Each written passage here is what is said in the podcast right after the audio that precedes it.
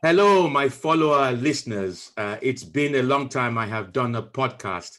Uh, let me start by saying there is sad news right now for those who love the Queen. Uh, we all know that Prince Philip has uh, passed away. Uh, and so, you know, as a, as a military man, uh, going to Sandhurst military school, uh, before creating my own army, you know, it would be disrespectful for me not to acknowledge the death of the Duke of uh, Edinburgh. Uh, so stand up and salute. So stand up and salute. uh, mixed views, but you know, he, you know, he was a great man. He was a great man. But uh, with no further ado, I am going back to my days at secondary school. You know, one of the things I wanted to do in terms of this podcast is to make contact with people that I went to school with, you know, from all walks of life. And I want to introduce you to someone who didn't know I was going to end up becoming a military man. Uh, I went to one of the best secondary schools in Nigeria. Uh, the best way to describe it is uh, almost saying that it was the Eton of England. Yeah, uh, produced the likes of Professor Soyinka, uh, Chinua Achebe, you know, very, very important people. And some of these people I mentioned because they, uh, you know, were very influential, not just outside Nigeria, but you know them within the Western world. I went to a school called Government College Ibadan, and uh, I'm part of the Old Boys Association. Even though I feel guilty because of comedy, I've not been able to, you know, go to those meetings regularly. But I want to introduce you to one of many of my friends. We went to secondary school together. His name is Olumide Ayoola. Uh, I know some of you might not be able to pronounce that name properly. I will repeat it again.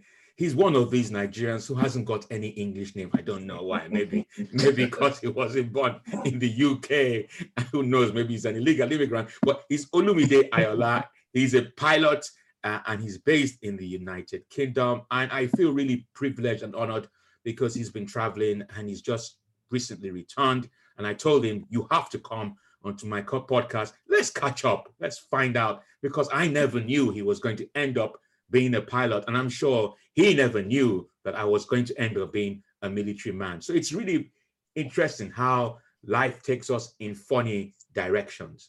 And I have to say to you, my secondary school, Government College Ibadan, was more, and he might correct me, I believe was more science orientated rather than arts orientated. Most people wanted to be doctors or lawyers, even though we had the likes of Professor Shoyinka and uh, Chinua Achebe who focused on literature. But most people, genuinely, it was more of a science orientated. And I think maybe that is why I have ended up like this because I wasn't into science. I was more into arts, more into comedy. so Olumide, how are you? It's been a long time. How's how things? Yeah, I'm good. Thanks. It's uh, great to catch up with you. Uh, I've been uh, keeping uh, keeping in touch with you indirectly from uh, your Facebook posts and Twitter posts and and the odd occasion when you drop into our old boys uh, forum. Yes, I, I must I must start by congratulating you because when we talk about fellowship, you are a great leader. You pull people together. I mean, one of the things you've done successfully. And I always feel guilty because I, I can't seem to keep up. It's the pandemic actually that stopped me from that made me realize yeah, yeah, that uh, yeah, it just put a stop to everything. Convenient, convenient excuse. it's a pandemic, but you, I must commend you because you, you the way you've because uh, you were part of part of uh, the, the I almost say the founding founders of of the WhatsApp group. You know, you created that yeah. group, uh, and, and. I can see the benefits of it in terms of fellowship and just being in touch and reminiscing in terms of the GCI days. Even though Alzheimer's have set in, I can't remember everybody that that went to secondary school, but it's good, and we celebrate birthdays and you know, great, great fellowship. So even though I don't uh, respond all the time, I, I I read those messages. But yeah. let's talk about you and your life. And before I say that, I, I I feel really, uh, I feel offended. Let me tell you, look at your bookcase. You don't even have any poster of me, you know, President Obonjo, nothing at all. It's just empty with books. They're, they're all in the living room. Oh. I, I, I might show you later. My, there are photos of me in the living room. Yeah, there's a full uh, full life portrait of, of you. Ah, excellent. Because that's what I want in every house in the United Kingdom. Actually, that's my mission. Every home in the UK, every Must home around the world must have a picture of me. Okay. That- is the beginning. So you would later on, you're going to take me to that living room. I want to see it. But I'm Ah. interested. Uh, yes, I am definitely interested. I want to see. I want to. See, what What are your books? What What do you read? Um, uh, there's everything. I think there's uh, uh, there's books from university days. There's Yeah. uh, books uh, for my kids, and obviously there's books about flying. Okay. Okay. Um, and then we have novels, and uh, Uh, it's a bit of everything. It's Okay. a bit of everything. So you are one of the reasons why I wanted to get you here is that you're a pilot. Yeah. Yeah. And uh, you know, I, I I always have this, I have this dream, I, you know, that I also have a plane, you know, Air Force One or Bonjour Airlines. You know, I Yeah. but it's I've never ever made it real. You know, I've never ever been able to make it real. Why pilot as a profession? At what point did you realize that that's what you were going to do? Uh, well, I actually realized, I think I was about fi- age five or age six. Um, it was actually a very first uh, family trip abroad from Nigeria. Um, and uh, we we flew from the old uh, Lagos airport to London, but via Amsterdam Cape. No, I'm sorry. I, let me correct that. It was our first uh, family trip abroad by plane because a couple of years earlier we'd been uh, on a ship uh, that took about two weeks to get from uh, from Lagos to to England and uh, another two weeks to get back. Um, so we ended up only staying in England for about two weeks, I think. So my parents decided, all right, next time we're going to fly because that's uh, that's faster. So obviously, all the kids were very excited. Myself, my brother, and my little sister. Um, I don't think we slept the night before the trip. You know, we Wow. stayed at we, we as you know, we live in Ibadan, so Mhm, we mhm, we mhm. drove up to Lagos the day before and stayed in the airport hotel in in Lagos. Um, and funnily enough, the airline crews also stayed in that same hotel. So the evening before, they'd seen us in the lobby checking in, or maybe in the restaurant having dinner or something. So the next day on the flight, during the flight, uh, one of the air hostesses recognized me and said, "Hey, little boy, do you wanna you wanna see the cockpit?" Wow. I was like, "Oh yeah, okay, uh, let's go." You know, so she took me into the cockpit, and I walked into this cockpit, and I saw all these buttons and all these lights, and you know, and the and the clouds, and and I thought, yeah, this this is what I want to be. You know, I want to I want to be a pilot. So when I went back to my seat, I told my parents uh, immediately, when I grow up, I want to be a pilot. And you, you know the typical Nigerian parents. uh, my dad was like, yeah, whatever, you know. Uh, yeah, I'm, I'm sure he's going to change his mind. Let's just indulge him, you know. Mhm. And and it stayed that way as the years went by. Uh, uh, or when we were in GCI, um, I already knew I wanted to be a pilot. Wow. I've done I've done quite a bit of uh, research already, and I didn't even want to go to university. You know, I thought I'll do all levels and then straight to to flying school. Uh, and in the beginning, my dad was like, "Yeah, yeah, okay, whatever," you know. But as we got closer to to leaving school, he, he started freaking out, thinking, "Ah, "But this guy is serious, you know. He, he really doesn't want to study anymore. He wants to go go flying." Um, so then I began to get a bit of uh, pushback, you know, from them saying, ah, "No, it's still it's too young to start flying now. Why don't you go and do study something else?" And if flying doesn't work out, you'll have something to fall back onto. Blah, blah. But the the the big push was in GCI. There was a small group of us that were all wanted to be to be pilots, you know, and we were quite nerdy about it. We were collecting brochures and flying magazines, and Mm. uh, uh, in the break time, you'd find us all looking Mhm, through mhm, mhm, magazines and Mhm. and getting. Uh, so we kind of encouraged each other, you know, and uh, from there it grew. So uh, cut a long story short, they convinced me to to to go to university, study something, at least as a as a sort of basis Mhm. before going flying. Um, so I studied engineering, which are the books Mhm. you you you noticed Mhm. uh, up there. But all the time while I was in university, that was still in my mind that th- this is my dream, you know. Uh, I finished university and then tried to get into the, the flying. Uh, but it turned out that I had bad eyesight and my eyesight was not good enough uh, to, to become a pilot. So that was the sort of end of the dream. And that's about the time uh, you and I reconnected around Bethnal Green. You remember when I lived in, when I lived in Bethnal Green? Mm-hmm. And we actually used to see you quite often. Yeah, uh, yeah, Before yeah, you yeah. became before you became president of Bonjo, I think you were a sergeant then, Abi. uh, I sergeant was of Bonjo. I was just a civilian. I was just a civilian. oh, okay. Yeah, so at that time, the, the, the dream had kind of died, which is why you also probably didn't know about it, you know, because I, I Mhm. didn't talk about it anymore. Mm, Or, uh, so, and then it turned out that my parents had been wise to say, study something else, you know, so I ended up working as an engineer uh, for different companies mhm, but but eventually I ended up at uh, London Underground on the Jubilee Line Extension project mhm. uh, as an engineer. Um, and at that time, two things happened. Two critical things happened. Uh, one was they invented laser surgery for for eyesight correction. Mhm. Um, and the second thing is that it turned out that London Underground uh, is, is actually part of the civil service. Okay.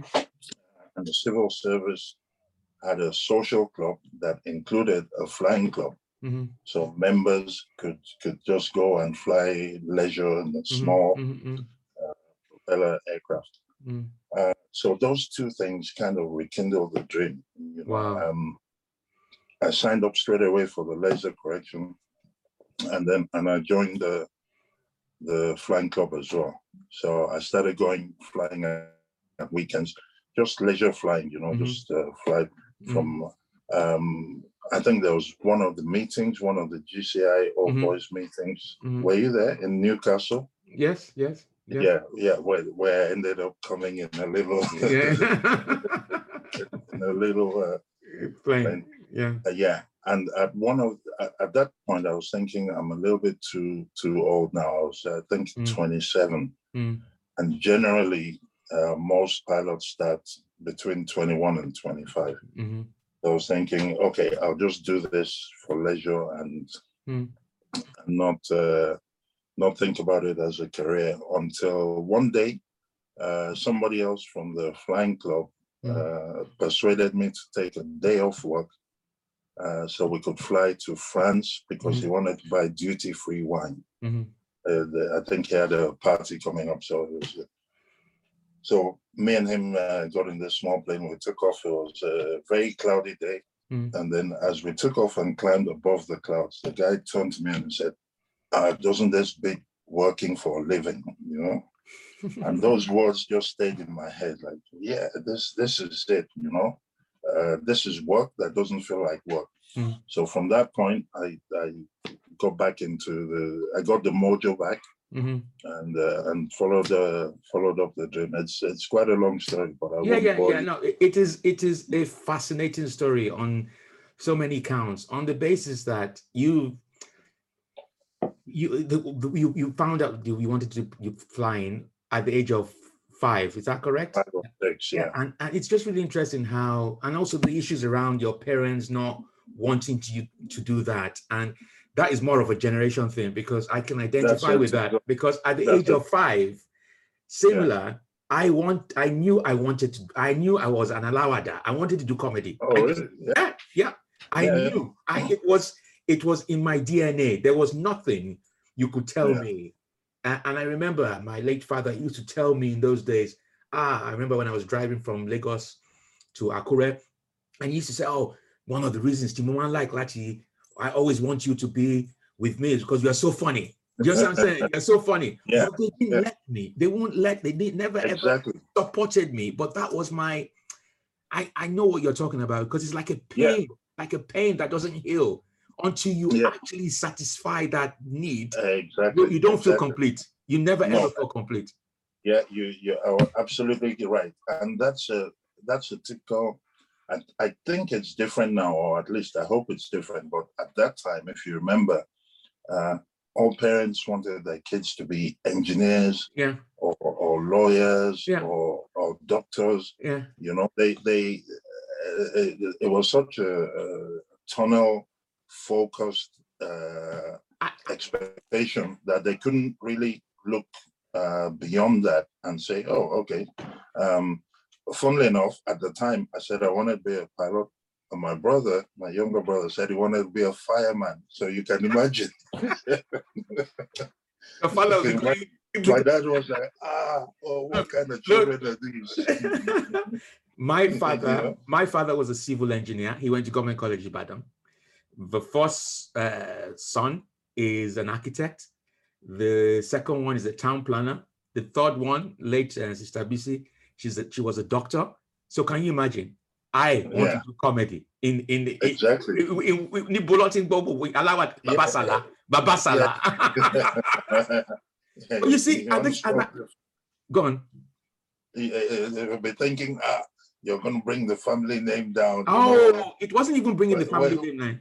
They thought, they genuinely thought by taking me to GCI that I'll end up becoming a civil engineer. And I can confidently No. tell you, I can confidently tell you, yes, I enjoyed my time at GCI, but I just didn't feel, I felt misplaced. Do you know what I'm saying? I, Yeah, I wanted yeah. to be in the arts, in an art school, you know, where I can Yeah, express Performing arts. Yeah, exactly, exactly. So those days in GCI was just mixed, you know, was Yeah, just yeah. really, really mixed. And there were Yeah, moments, you, there were moments of happiness and there were moments of sadness because I just felt I wasn't in control. I'd been forced to go to this secondary school. Yeah, That's why I started by yeah. saying scientists, you know, doctors, you know, even all the people that I yeah, most of the GCI boys Mm. Yeah. now they're doctors or or um, yeah, yeah, you know, you know. So I just thought, nah, this is this, this is not the way. But you're right. yeah, In terms of um, in terms of what's happening now, certainly for me, I let the children decide. You know what they because that is really really important because that's what Yeah. defines their happiness. That's what Yeah, defines their happiness for the rest of their life. yeah. I mean, you can imagine back then if if if a child said to their parents, "Yeah, I want to be a footballer," you know, you- can you imagine? Can you imagine what the reaction would have been then? But now, now, if a child says, "I want to be a footballer," Ah. yeah, yeah, yeah, go on, go on, son, you know, because because because it's not all about degrees and yeah. qualifications, you know. Mm, They mm, you can you can you can make a living mm. uh, from what is essentially a hobby. It's just whatever you're good at, you know. So- That's Yeah, Yeah. my question for you is so when you made that decision to become a pilot and you were already a grown-up man, how did your Yeah. parents react? do you know? I didn't tell them until I got my first job. Really? Yeah, I didn't. I didn't yeah, I- it, it's a it's a funny story, but but it's uh, becoming a pilot is very expensive. You Mhm. know, it's um, uh, it, it costs about a hundred thousand pounds. Really? right? Yeah. So I felt, I actually felt after I'd been through university as a as a private uh, overseas student, hmm you know, paying increased fees, no grants, mhm, nothing, fully sponsored by my parents. Mm. Um, after university, I felt a bit guilty to to go back and say, "O- okay, guys, now you have to pay a hundred thousand for flying school, knowing also that my brother and sister were Yeah. in university and Mm. um, and I said the dream, the dream had kind of died at the time. So I just concentrated on on, on being a, a an engineer hmm and um, uh, flying whenever I could. hmm Um, but luckily, um, w- when we when I when I used to see you regularly, I Mhm. lived in Bethnal Green. Yeah.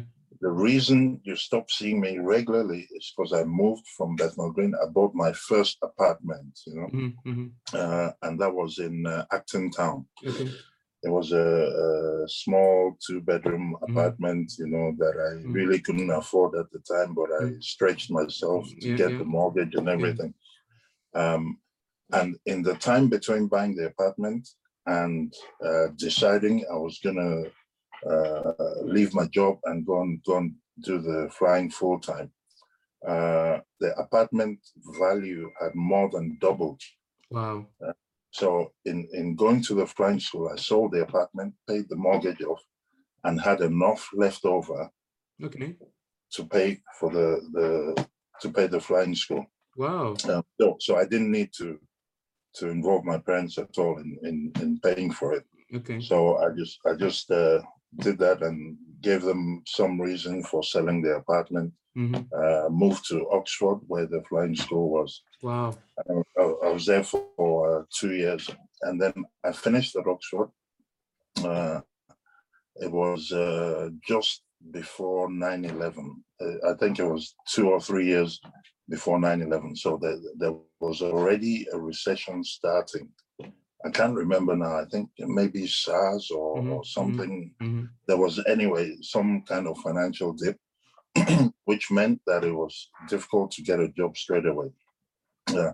So I finished the flying uh, course and then came back and worked for a few months as an engineer, as a contractor, you know. and, uh, So your parents, your, your parents were right. Something you could fall back on. yeah, well, yeah, yeah, absolutely. You know, I have to give them that. They might, you know, force, uh, that was very good advice. Yeah. Because at the same time, at that same time, the guy, my co- my my classmates in in the flying school were working at places like Tesco, Mm. uh, McDonald's, you know, Mm. on minimum minimum wage. Mm, But I went back as an engineering contractor mm, on quite a quite a good uh, salary, you Mhm. know.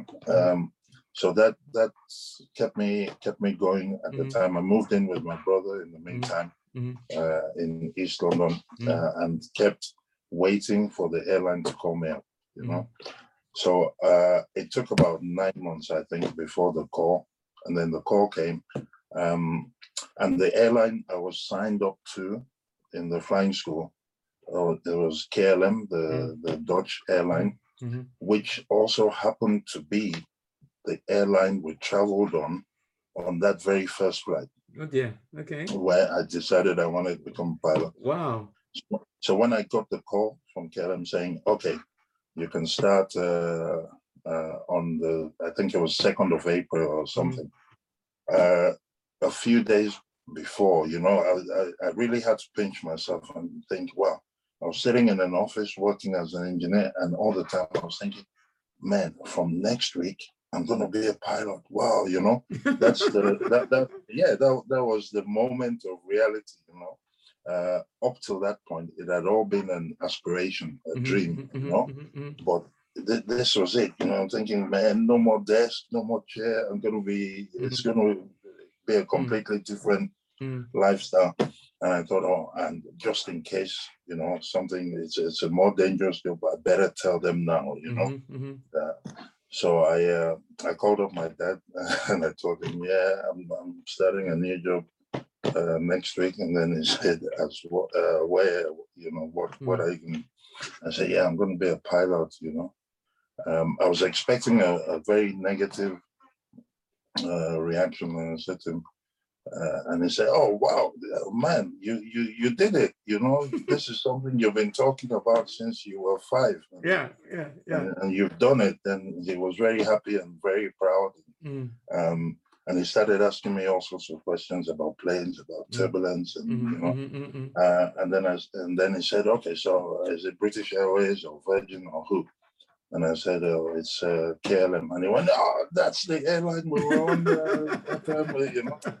Uh, I- and from that point on, he became very, very proud. You know, he used to Mm. go around telling Son is a everybody, pilot. My son is a yeah, pilot. yeah, yeah, yeah, yeah, yeah. He's a pilot for KLM, you know. so, um, so yeah, the the the reaction after I'd done it was was was fine, Um, I'm not sure it would have been the same if I'd gone back to him and said, "Oh yeah, Daddy, can you pay for Yeah, yeah, yeah. for, yeah, for the flying school?" And, and, yeah.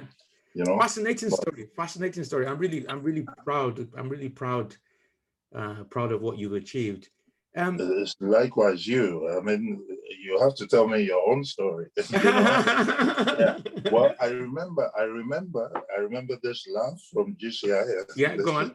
Yeah, And and I also remember that you you were always uh, laughing and joking yes, because we were in the same house. We were in yes, our yes. We're in the same house. remember? Yes, yes. Yeah. One of the, Um, yeah, one of the things I do remember was uh, I was very playful at GCI. I just genuinely was very playful. Uh, even when I wasn't at GCI, people will invite me to parties and say, "Oh, well, Bonjo, we want you there." You know, ah, why, why, why, why? Ah, because I would always be the soul. I was playful, Yeah. really, really Yeah. playful. But I, I didn't, I didn't plan. I never ever planned to be a comedian because I always saw myself as a naturally funny person. You know what I'm saying? Just naturally Mhm. funny. Just tell whatever I need to say, do the narrative, and people will laugh. Until and I had no idea I was going to do this until I arrived in England, and then I saw um, someone called Felix Dexter. yeah, I know. You know, because because my parents had really imposed that fear that look, Alawada, it's not it's not happening. So just like you, the dream just died, just literally died until I saw Felix Dexter at uh, Hackney Empire. And ah, and Felix Dexter, he had this character of like a Nigerian. And I just, ah, this thing is easy. Mhm. I can do this. I can. I had no idea that Olumide that there was a technique to it. I just thought you just go there and you talk. Uh, but I, I wasn't brave enough, just like you. I still wasn't brave enough to take it up. I was watching comedy shows. Then uh, in the late, probably in the late, late 90s. So it was like 10 years after, I went to someone's wedding. And when I went to someone's wedding, it was a Nigerian wedding. And the MC, you know, Nigerians now, we love to have MCs to host, you know, and Mm, and the MC didn't show up. And this guy came to me and said, Ah, Oga, I know you can do this. I know you never you can, I know your people always want to be around you. Can you just MC this? And I just went there, Olumide, just naturally just doing my thing, 300 people, and people were screaming, oh, where was this MC? You know, I was just being myself. I didn't even know I was doing MC. I was interacting, banter. I would comment about the way people were dressed and where they're from, where they bought their shoes from, not knowing that they were enjoying the, the Mhm. performance. yeah. And there was this English guy who saw me. And then he said, Please, who are you? Because I've been to so many Nigerian weddings and the MCs are not. And you know, you know, we GCI now, you know, we speak with, you know, eloquence. You know, it was Yeah. obvious, educated, but also funny. Um, and he said, Have you ever tried stand-up comedy? I said, What's stand-up comedy? What what what is stand-up comedy? Because when we were growing up in Nigeria, I don't know about you, I never knew about stand. The, the people I remember who were funny was Baba Sala, Yeah, yeah. Master. I never knew about Yeah. Richard Pryor. I never knew about all these Oh. other comics in those days because we weren't exposed to uh, stand-up comedy, comedy per se. It was either Yeah, music, you know, it was never ever comedy. yeah. Um, and then he took me to a place called the Comedy Store, and I went into the Comedy Store. And when I arrived at the Comedy Store, it happened to be a night when they asked people to come on stage and perform. So they said, "Did anyone want to come on stage and perform?" The guy just said, "Go, go, go." It was a Monday night. I went there. I did five minutes. People were laughing. And Shomon, Yeah. I didn't plan anything. I just went there and I just said something, and people were laughing. Yeah. I said, "Yes, I am a comedian. I am ready." And what happens is when you go to places like that, there are comedy promoters who are there. And so they will give you their numbers and say, ah, uh, President Obonjo, come on over, come on over, come on over. In the meantime, Obonjo is a nickname that a friend, a late friend of mine gave me. Uh, Abe, you might know him, Abe Fatuga. Uh, he died. oh yeah. Yeah. I went to school with Abe. Yes. Yeah. Yeah. You know, so you know. And he, I, I stayed with Abe when I came to London. And Okay, Abe, that's when that's Yeah, when yeah, I was that- at Bethnal Green. yeah, yeah, you're in Bethnal Green, and and I was in Poplar. Acme. Yeah, for, Oh, okay. for Poplar. And Abe saw what I didn't see in me. When I say saw, I knew I always had it, but it, the dream had died. But he always said to me, Obonjo, which he gave me as a nickname, you are wasted. You should be a public speaker. You should be, you, you are too funny. Don't put this to waste. Do something about it. Do you know it was only when he died that I realized that um, he knew what he was talking about. And because of Yeah. him, I wanted, because he was a very close friend, you know, apart from just being a close friend, he was part of the Mhm. family because his younger brother at the time married my sister. So I just picked up, went to this comedy store thing, and I said, ah, I've got to leave this dream for Abe because Abe saw me as a comedian. Yeah. And that's how I started. And I went to some clubs and I would die. Die means you're not doing very well because I never Yeah. prepared. I just go there and I wouldn't know what I'm saying. I would do some jokes, it wouldn't work. But eventually I got better because I realized that there was a technique. However, I performed as a civilian president. And then eventually Obama came into the scene. And then when Obama came into the scene, yeah, yes, we can. Yes, we can. And then four years later, you know, the Republicans were giving him a lot of problems. Yeah. You know? So Yeah. I said to myself, what would what would Obama do if he was an African president? He will become an African dictator. Form, suspend co- constitution, tell the Republicans to go and fuck off, you know, and so on and so forth. So I was driving past a place in Stevenage, and it was an old military uniform. They sell military uniforms, All right. and I just wore this military uniform, and I felt I felt powerful. Only day, I felt like I felt like a real. I felt like like Incredible Hulk. So I went back to the I went back to the comedy store, and I went on stage. Come and see people clapping, and you see this thing about comedy. I'm not sure if it's the same with uh, flying. It's very very addictive, very very addictive. You know, it, it. I just got consumed in it, and then I started gaining fans. People calling my president, and you know, I know I might be deluded, but that's how. that's how. that's how we started but it was a dream, very similar to Yeah, you. yeah. It was a dream. I can confidently say you say to you that I am much happier that I have actually done this than not doing it Yeah. at all. You know, there are some people who are stuck in the wrong professions for the Yeah, rest of their exactly. and they are unhappy because Yeah. I have a friend who wanted to play football. He keeps talking about it, even though he's 50 something. now. Ah, gbá ball tẹ́lẹ̀ o." They, those Yeah, yeah. regrets are there because he never ever was able to do what he really wanted to do. Yeah, um, uh, uh, definitely, and probably at the we I think we made the move about about a similar age, Mm, mm, you know, late twenties, early Mhm. thirties, uh, which comes with a lot of risk, you know. No, no, no, no. The risk, the, No. ri- no, the risk, the risk. Olumide, I, I, I, I genuinely don't know. I remember when I first introduced myself to the GCI WhatsApp group. I know some people just probably thought, ah, Eleti Yawere, or you know, there's some mental health breakdown happening somewhere. somewhere.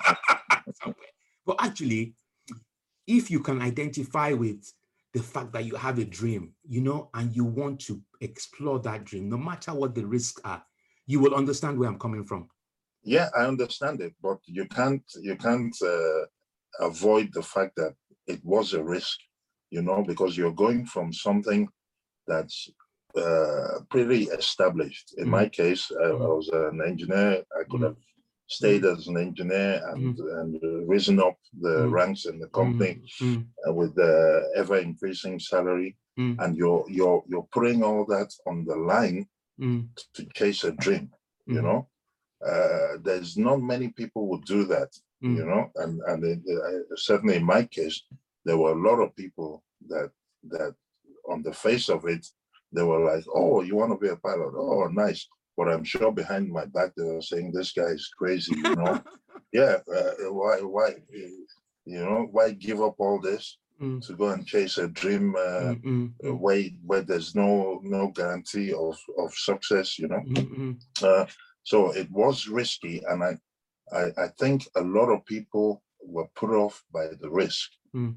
You know, because I, I know quite a few people who just to get into university in Nigeria, you know, you sign up for any course, mm, mm, um, uh, a Greek, mm.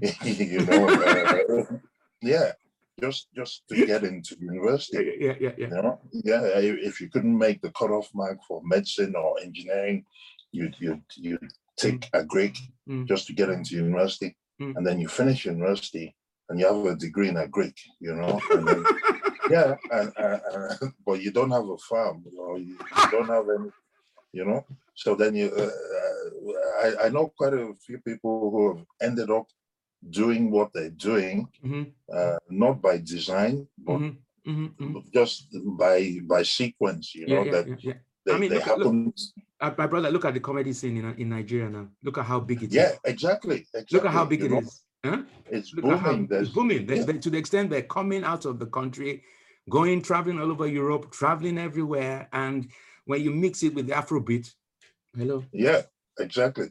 You know, um, uh, uh, I know you had the delay delay on Yeah. uh, on one of your previous uh, Yeah, yeah, yeah. podcasts, Yeah. but that's you know that's entertainment and Mm. and show business and comedy Mm. and and to a certain extent theater and performing arts are now all all kind of Yeah. yeah in, in uh, yeah there's there's comedians Mm. just like you. Uh, when is when is President Obonjo going to release his first uh, his first record? Because now I see comedians also uh, Yes. releasing releasing uh, records Yeah. and acting in movies. You know, Yeah, yeah, exactly. So- exactly. yeah. So uh, I- uh, even think that to to describe yourself as a comedian is becoming a little bit uh, old fashioned now. Yeah, it's more of an it- entertainer. More of an entertainer. Yeah, yeah. You're a performer. You're an all rounder. You know. Mm, So mm. but let's go back to let's go back to the let's go back to the flying. So okay. what is your Yeah. what what is your uh, how often do you fly? And and what are the challenges? Because you're you're a married man with children. So Yeah. what yeah how how often do you fly? Uh, at the moment, it's um, about three times a month.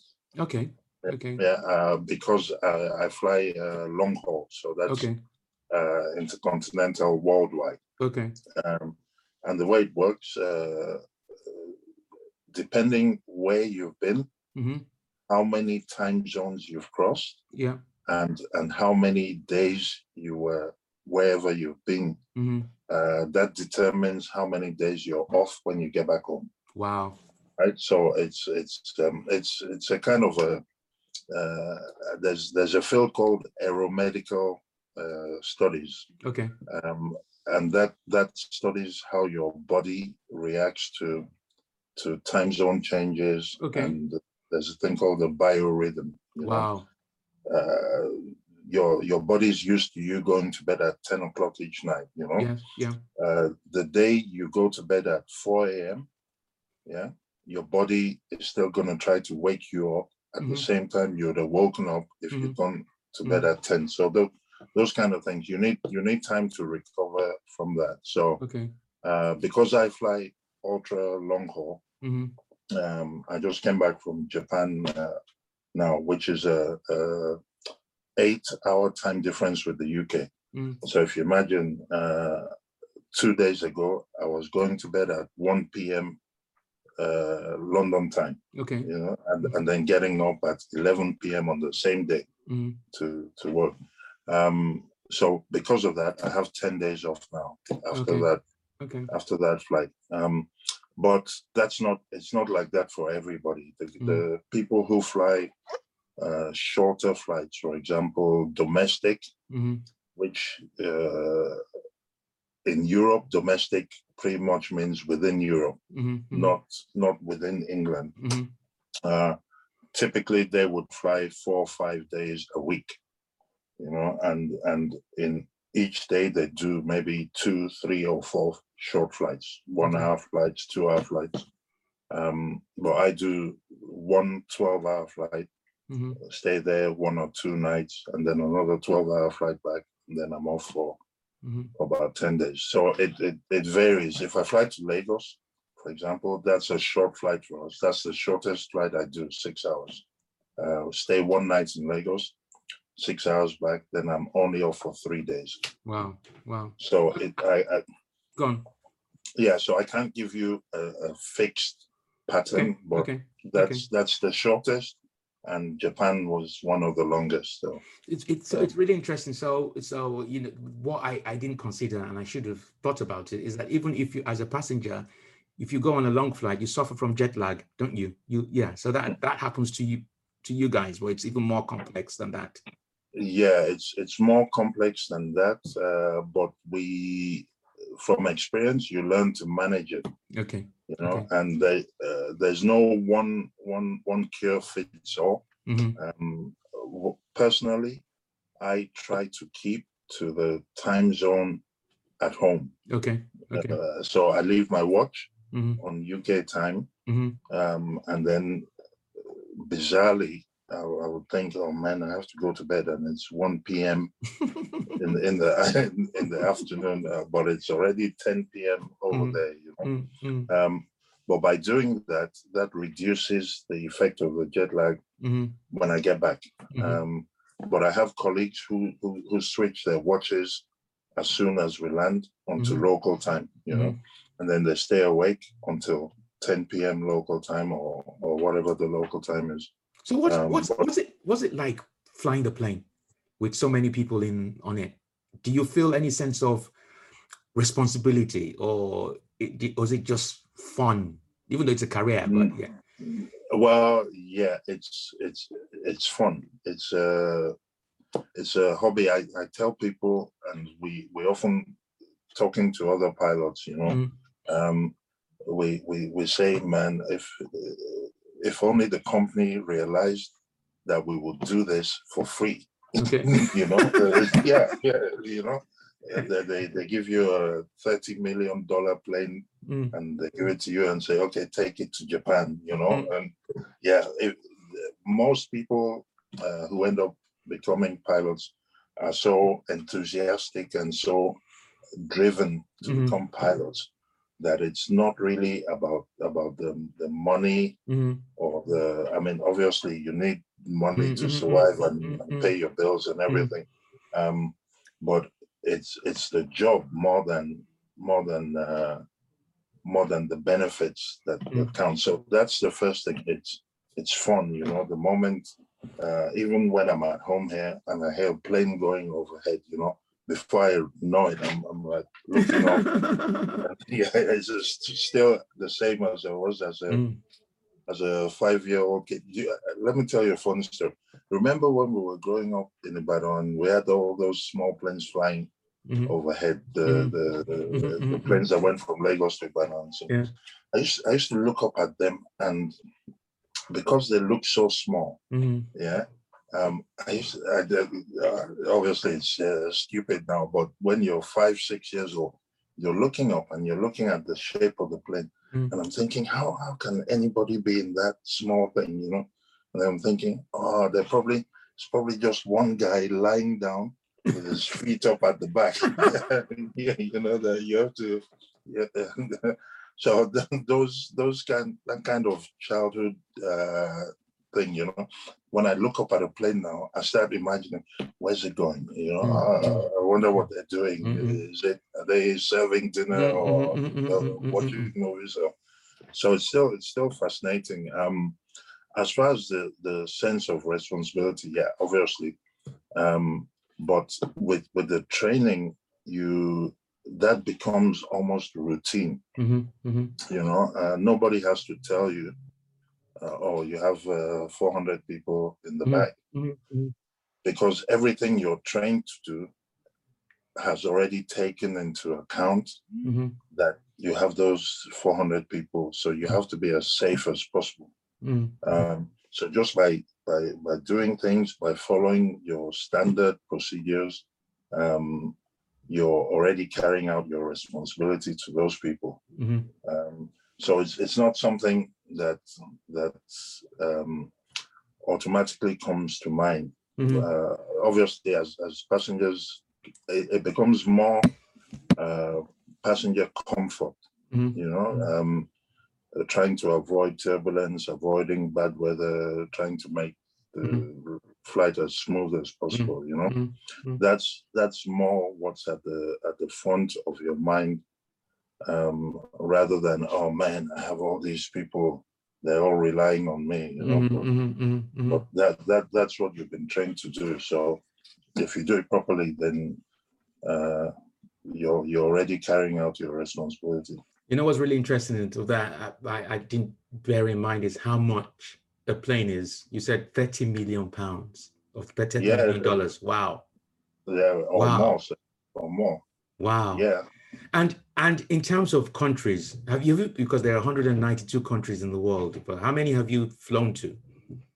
well i haven't been counting i haven't been counting Uh, but I've been to every continent except uh, Australia and Antarctica. Wow, wow! And Yeah, when you when and when you arrive at these continents or countries, do you ever get a chance to go sightseeing or? Yeah, Yeah. Okay. Cool. So you. Wow.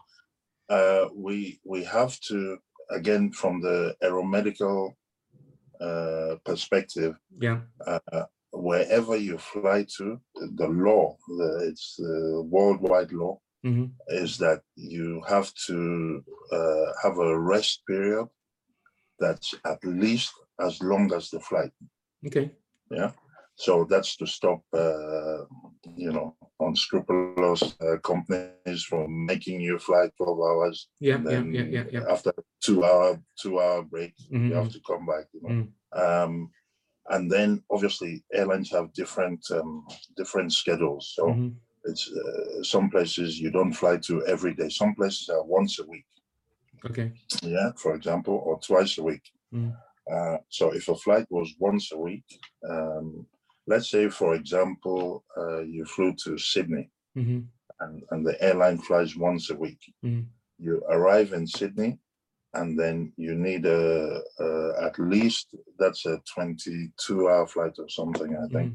Uh, you need at least 22 hours rest uh, before you can fly back Okay. yeah if the if the airline keeps a plane on the ground for 22 hours they're losing money Mhm. yeah every time a plane is on the ground it's losing money uh, so for them it's better to have another crew already in sydney hmm that brings the plane straight back Mm.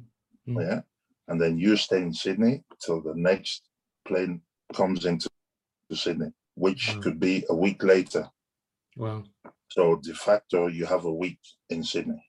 Wow. Yeah. So so the the schedule varies from place to place. Um, uh, some places we have one night, like in Lagos, hmm because we fly every day. hmm Uh, some places like Osaka, hmm we fly three times a week. So Mhm. I had two nights over there.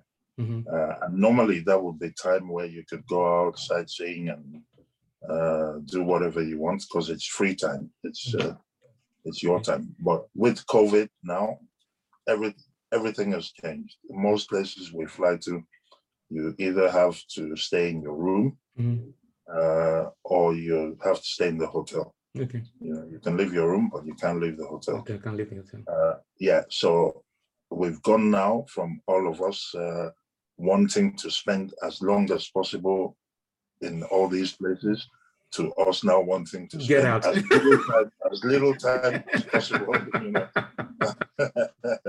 so it's it's funny how uh, COVID has changed the I know it's, scenario. it's changed the whole scenario. Okay. Yeah, yeah. So I, I remember seeing a and this is when I knew you became a pilot. I remember seeing a photo of you with uh, uh, General Olusegun Obasanjo, yeah, another person, your your colleague president. my, my colleague president. So the question for me is, is when you're on the plane, are you told who the important dignitaries are? Uh, yeah, we are. Uh, we have a list. We have a list of all the passengers on on the flight. Okay. Um, So what was it like when you found out General Olusegun Obasanjo was on your plane?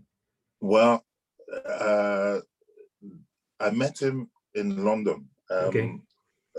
I work for KLM, so all my flights start and finish in Amsterdam. Okay.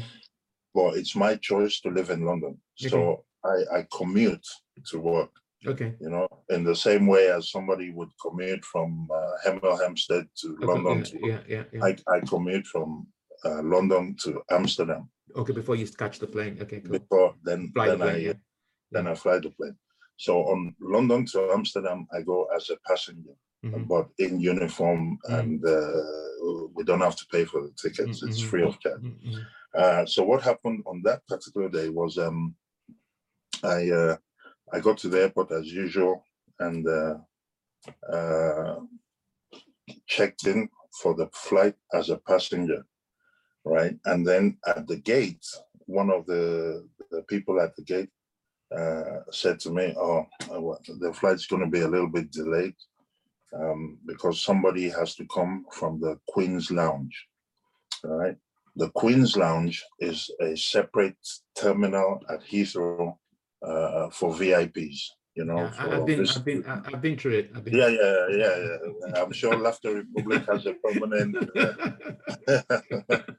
uh, permanent, con. Okay, so you know where I'm talking. I'm talking, about. yeah, yeah, yeah. Yeah, yeah. All right. So they said uh, some some guy has to come from there. You know, uh, so we're we're gonna be about ten minutes uh, delayed. Uh, and then the guy said to me as a joke, he said, "Here, you, you might know him. Uh, I can't even say the name." You know, and then I saw Olusegun Obasanjo. And I said to him, uh, "That's that's the former president. Uh, this was uh, at that time. Uh, Goodluck Jonathan was was president." I said, "Oh, that's the former president of Nigeria. Are you sure?" And he said, "Yeah." Uh, He said, "I don't know the bloke." so I said, uh, "Okay, we'll see uh, when he when he comes on board." You know. Uh, so I went on the plane with VIPs. They they make them board last Okay. uh, uh, for security reasons and so they don't keep them waiting. You keep telling me as if I don't know. I, I know. I- Yeah, I, well, I know, telling- but mine, I'm mine is true. my throne is mine is through EasyJet. I, I've been through EasyJet. Okay, yeah, well, I'm, I'm telling your viewers, not you. Yeah, yeah, yes, you know- definitely, you- you- definitely. You know, you know the protocol. Um, so I, I, I sat down in the, in the business class on a, on an aisle seat, you know, and then uh, in came uh, President Obasanjo uh, and his uh, uh, personal assistant, you know, uh, and funnily enough, he sat across from me on the aisle, you know. Um, and then we took off, and then I was thinking, oh, should I say something to him or, or, or you know? Um, so uh, I said, uh, "Good, good afternoon, sir." and blah, blah, you know, and at that point, he didn't, he hadn't clocked that I was a, a Nigerian, you know. So I said to him, "Oh, are you are you traveling to to uh, Lagos?" And he said, "Yeah." And I said, "Oh, I'm going to be your pilot on the flight from from Lagos to from Amsterdam to Lagos." Mm. And then I introduced myself to him and said, "Oh, my name is Olumide Ayoola."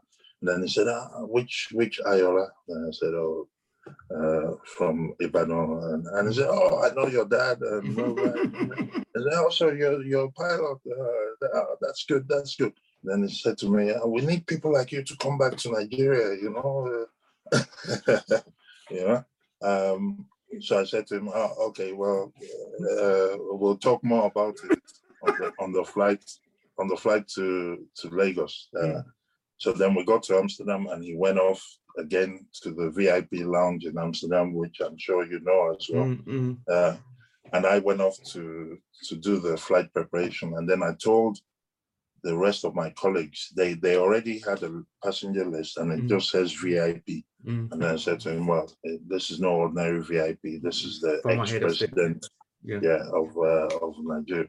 So they were all excited and and looking forward to to to meeting him anyway. So we we got on the flight to Lagos. Um, and at that point, they already knew who he was, and he was also very jolly and very Mhm. uh, interactive, you know. Uh, and nearly everybody on the flight to Lagos knew he was on, On board plane. Mm. at, that, at that point. Uh, so then there were people coming from uh, economy class to first class. But yeah, I'm not, I'm not kidding. During the flight, with proposals, with you know, say, uh, "Eka Susa, uh, Bobe Fuhiri," you know. Um, so the, the the senior cabin crew member came to me uh, and said, uh, the, "I don't know, is it okay to let people go to him, or should I stop them, or or whatever, you know?" Um, so I said, "Okay, I will ask him," you know. So I came out of the cockpit and went to him and said, uh, "Are you are these people disturbing you, or whatever?" And he said, "No, no, let them come, let them come, you know." Okay. Enjoys it. yeah, yeah, yeah. He, he- was obviously enjoying the, the adoration, and so that continued for about three hours, and then he had his dinner, uh, and then he came into the galley, you know, and he was laughing and joking with the Mm. stewardesses and, Mm. And everything. Then he, one of the stewardesses came in and said, "Uh, oh, he wants to talk to you, you know. So he came into the cockpit, and that's when we we Took took, the the, photograph. photographs, you know. Yeah. Yeah, and he, he kept us entertained for about two hours, you know, talking. Yeah, yeah, it was a very, yeah, yeah, very, very Very enjoyable entertaining. So, Yeah. um, uh, so your your plane is a, is it a Boeing plane? What what is it? Is it what plane you Uh? At that time, that was an Airbus, Airbus Okay. 330, but um, and now I'm on the Boeing. uh, Okay. uh, Dream. So, excuse my ignorance. Uh, I don't know because I don't really have a plane. Yeah. But um, Air Force One, can you Yeah. fly Air Force One? Uh, Air Force One is a Boeing. Okay. Uh, it's a Boeing 747. yeah. Um, so it's it's from the Boeing family. Okay. Um, uh, you if you ask me, I can fly. it. If you ask the regulatory authorities, I can't fly until I go on a course. We Okay. uh, our licenses are specific to one airplane type. okay. Okay. Um, but the the underlying uh, theory and principles Are the are same. the same for all planes. So it's almost uh, like it's almost like um, saying you can drive a car, but you can't drive a truck because you need a different license. No, it's uh, it's like saying you can drive uh, uh, uh, uh, Nissan, hmm uh, or you can drive a Nissan Micra, hmm um, but you can't drive a Mercedes. Okay. Yeah, because it's not just about the driving, the the the, the steering and the accelerator and the Mm. brake. Mm. When when you drive a Nissan Micra, the way we fly planes, Mhm. yeah, you you need to know everything about the Micra, how the electric how the electric circuits work, Mhm. how the fuel system works, how the Mm. air conditioning works. Mhm. So it's not just about the flying. You also have to know everything technically Mhm. about about the plane. So that's why we're restricted to one one type. The flying itself, you know, the turning left, turning Mm. right, climbing, descending, Mhm. that's the same for all planes, but the systems are different. Mm. Um, so the, the you're restricted to one type on your license at, at one time. Mhm. You can move, you can switch from one type to another, but then you have to do, do a thing called a conversion course. Okay. You Wow. know, so when I switched from the Airbus to the Boeing, I had to do a conversion course. Uh, that's like two months. Okay. Wow. Yeah. Wow. Wow. So, um, is your voice different talking to me compared to when you're on the plane? Because I I have something I'd like you to do for me if it's possible. Because I have this dream that I am, you know, I'm on Air Force One or, or Obonjo Airlines, just like the Trump plane. Actually, I have designed a plane just like Donald Trump. Logo. Yeah, yeah, logo and everything. And it, people, some people actually think it's real. They think they think of Obonjo Airlines. How, what's your what's your what's your your your your pilot voice? Is there is there a but there, there's just- no it's just, speaking, voice. it's just It- speaking to a microphone, isn't it? yeah, it's the it's the speaker system that makes your voice sound different. Okay. But when when when we speak, we it's the same uh, your normal voice. Um, Okay. Obviously, you because you're you're speaking into a microphone, you have to Mm. be quite. Uh, uh, you have to pronounce words carefully and, and quite clearly. Okay. So you're the pilot of Lafta Republic Airlines. All right. Yeah. Uh, so we're on the plane. Welcome the passengers of Lafta Republic Airlines. Okay. And where are we flying to? Uh, you're flying to my country called Baghdad, state capital, from London to Baghdad. Baghdad. Yes. Okay. Oh, uh, then it would be something like, uh, uh, good afternoon, ladies and gentlemen, boys and girls. Welcome aboard this uh, Lafta Republic Boeing 777 to Baghdad in the Lafta Republic. The flight time is going to be about uh, three hours and 20 minutes, and uh, we expect a smooth flight for most of the route, except uh, just before landing when uh, there might be some turbulence due to strong winds. we'll uh, come back to you and give you an update uh, just before arrival. But in the meantime, please make yourselves comfortable. Hope you enjoy the flight and uh, would like to extend a special welcome on board today to our VIP passenger, the president of uh, Lafta Republic, President Obonjo. Happy to have you with us and wish you a pleasant flight. Ah, I don't think you know what you've done to me with that. I'm going to get myself a plane. Look, Olumide, it has been really fantastic uh, to talk to you, and I really, uh, I'm really grateful for spending well over. I think you've beaten the record. We've spoken for well over one hour, thirteen minutes. Just really, yeah, yeah, yeah. yeah it doesn't feel like that. Honestly, it doesn't. It doesn't feel like that. But look, it's been fascinating just hearing your story and uh, I wish you well and continued success. I shall share this with uh, the GCI old boys. Who knows, maybe maybe some of them will come. Maybe I'll be able to attract a doctor to, to come and talk yeah. to uh, a, yeah, I can recommend a few. yeah, recommend a few. Someone who has a, a sense of humor and will get it. But honest, on a serious note, because I know you've only just come back, and uh, so I'm really grateful for your time. And yeah, uh, thank you. It's been a, gone. It's been a pleasure, and uh, you you owe me now a return. So I have to uh, interview you on my uh, video blog. I have to start a video blog as no, well. No, honestly, it's really it's it's this this uh, podcast started as a result of the pandemic. I had to find other ways of uh, getting my message across, but also just keeping in touch with people. And it's just really amazing how um, when I talk to people, because it's not scripted, as you know, because it's just free flowing, and the things that people mm. tell me, you, you know, I told you about Dele now. You you, you heard Dele's yeah. story. I didn't yeah. know Dele's father was assassinated, but he shared it with me on that day, and we just went on and how he met Fela.